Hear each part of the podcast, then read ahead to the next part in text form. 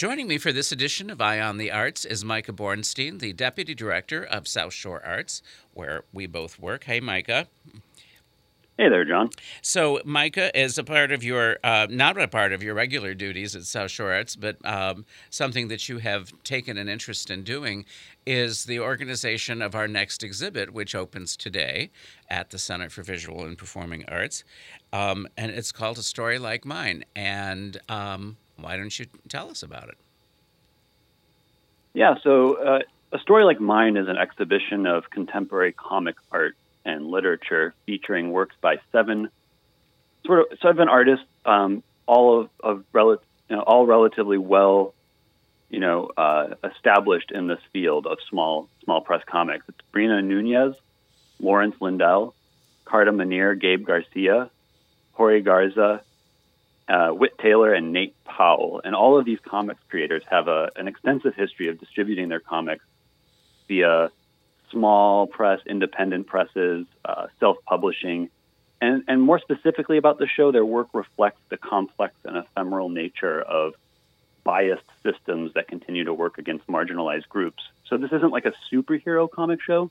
Mm-hmm. These are narratives of a, of a personal nature that kind of reflect um, these individuals' lived experiences or the way they connect with maybe their sort of their heritage.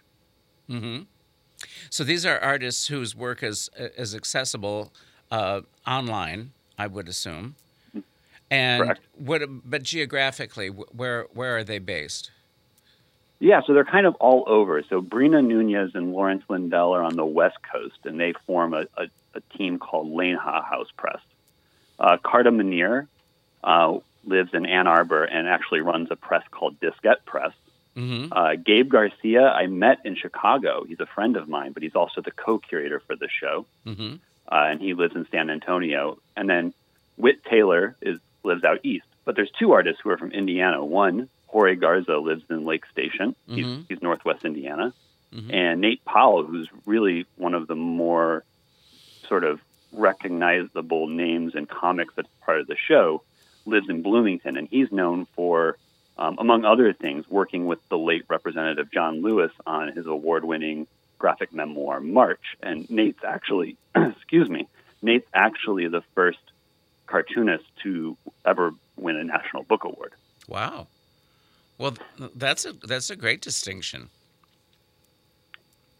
Yeah, it's it's uh, it was really nice to be able to work with people from a broad geographic range, mm-hmm. but also people in the state, um, which I think is you know, was important to me as one of the co-curators is to not only bring people from around the country into Northwest Indiana and say, look, we're interested in these cool things, but then also to elevate a couple people who are in the state, more specifically in our geographic region, um, and say, look at the cool things we're doing here. Uh, and Nate, of course, didn't need us to lift him up, but you know, mm. it, every little bit helps, and he was gracious and and really was excited to be a part of this exhibit. Well, that's great. So, uh, content-wise, when when uh, visitors to the gallery uh, come to see the show, what might they expect to see? So, Gabe and I, as co-curators, really wanted to emphasize the experience of reading comics. The original work, it's important, but is not really as important to us as the idea of reproduction, dissemination, and the experience of holding a comic and being transported into somebody else's life or a different world. Mm-hmm. So when you come, there's going to be these large scale reproductions, almost like mural like in some cases, mm-hmm. on the walls of pages from the comics, as well as a video screening area that will feature artists talking about their process or animations they've made. There'll be a comics reading room featuring most of the comics that are in the exhibition by mm-hmm. the artist, as well as a bunch of comics that uh, by creators who aren't in the exhibition, so that we could really sort of round out this idea of um, you know lived experience of like a diverse nature. And then there'll also probably be a DIY comic station, so people can sort of draw and interact on mm. that level. That sounds like a lot of fun. Good. Well, uh, the, the, we're going to do an opening reception for the uh, uh not, actually it's not, not, the very opening, but we're doing a reception on the, uh, December the seventeenth.